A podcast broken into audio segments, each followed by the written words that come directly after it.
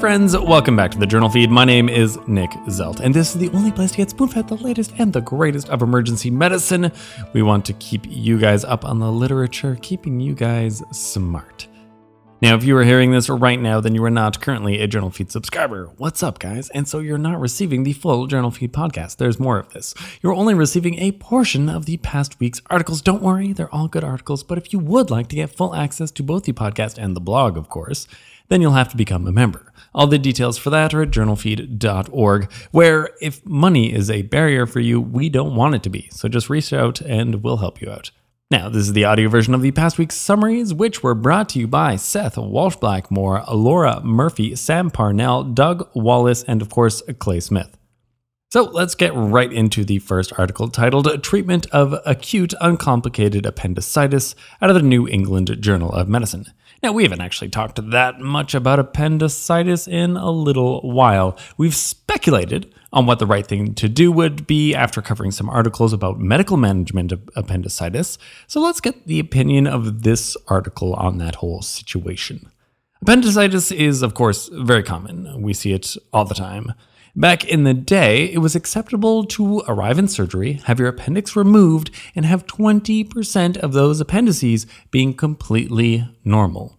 These days, of course, with easy access to C T scanning and ultrasound and M R I for children, that's just not acceptable anymore. Since we're getting so much better at diagnosing, we're also finding these earlier. And more of them aren't perforated, no abscesses, or other concerning findings, so they're not complicated yet. Now, so far, we actually have three solid trials that suggest that uncomplicated appendicitis treated with antibiotics may have similar clinical improvement and even short-term quality of life outcomes as getting an urgent appendectomy. These must be stable patients, not pregnant, not immunocompromised, and without a history of inflammatory bowel disease. Thus, if you have one of these uncomplicated patients, they can be given antibiotics for at least twenty-four hours, targeting gram-negatives and anaerobes. Start with I V and then switch over to oral if they're responding well. Patients managed medically are still pretty likely to actually have to come back, unfortunately, requiring hospitalization and twenty-five to forty percent of them getting that appendectomy that they missed on the first time around within, say, a year or so. Despite many still needing an operation, overall, the medically managed patients experience less days unable to work or participate in normal activities. Notably, medical management has not been shown to increase the rates of complications or death. So these authors conclude that non-operative management is a reasonable and safe option for discussion in shared decision-making. There are caveats to this, of course. Only one trial actually included patients with appendicitis, which showed them to be at higher risk of treatment failure and complications. Also, older adults might not respond as well to medical treatment. And I don't even mean like actually old adults, just people over forty-five years old. That's not so old. From our perspective in the emergency department, I feel like not a lot actually changes. You should be giving these patients antibiotics immediately, whether or not they're going to surgery.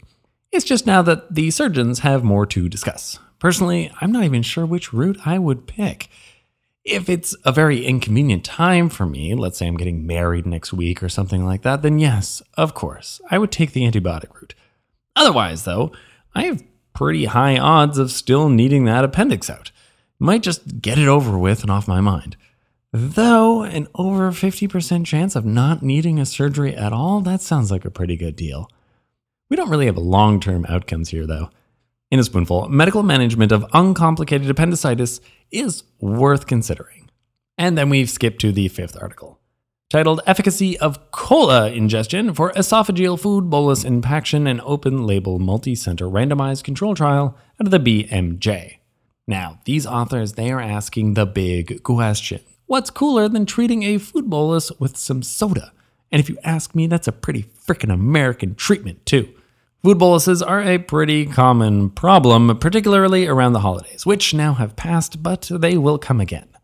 Now, drinking some Coca-Cola from the vending machine seems a lot easier than waiting for endoscopy. And I think that Coca-Cola, well, it probably has less side effects than giving glucagon or nitrates as well. The study was actually a Dutch study, not an American study at all, despite my joke, and it was an R C T that enrolled fifty-one emergency department patients. twenty-eight of them drank up to two hundred milliliters of Coca-Cola, twenty-five milliliters at a time. and the control group simply waited for spontaneous passage. Meat was the most common culprit in this study.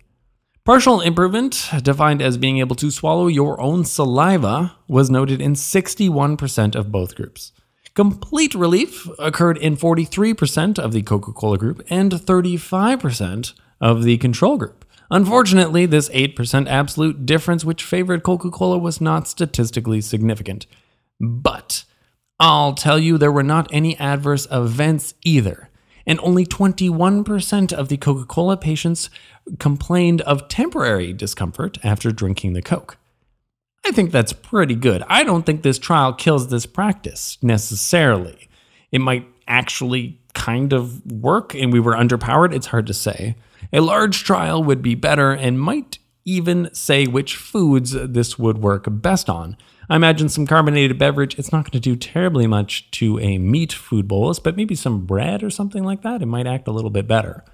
In a spoonful, this trial didn't really support Coca-Cola use to clear esophageal food boluses, but it's not obviously useless or worse either. Just saying. All right, guys, let's do our wrap up. What did we learn today? From the first article, don't just go for the knife. Expert opinion supports the option of non-operative appendicitis treatment. And then from the fifth article, don't run to the vending machine just yet to get a Coke to treat esophageal food impactions. But if you walked over and, you know, considered it, it also wouldn't be crazy.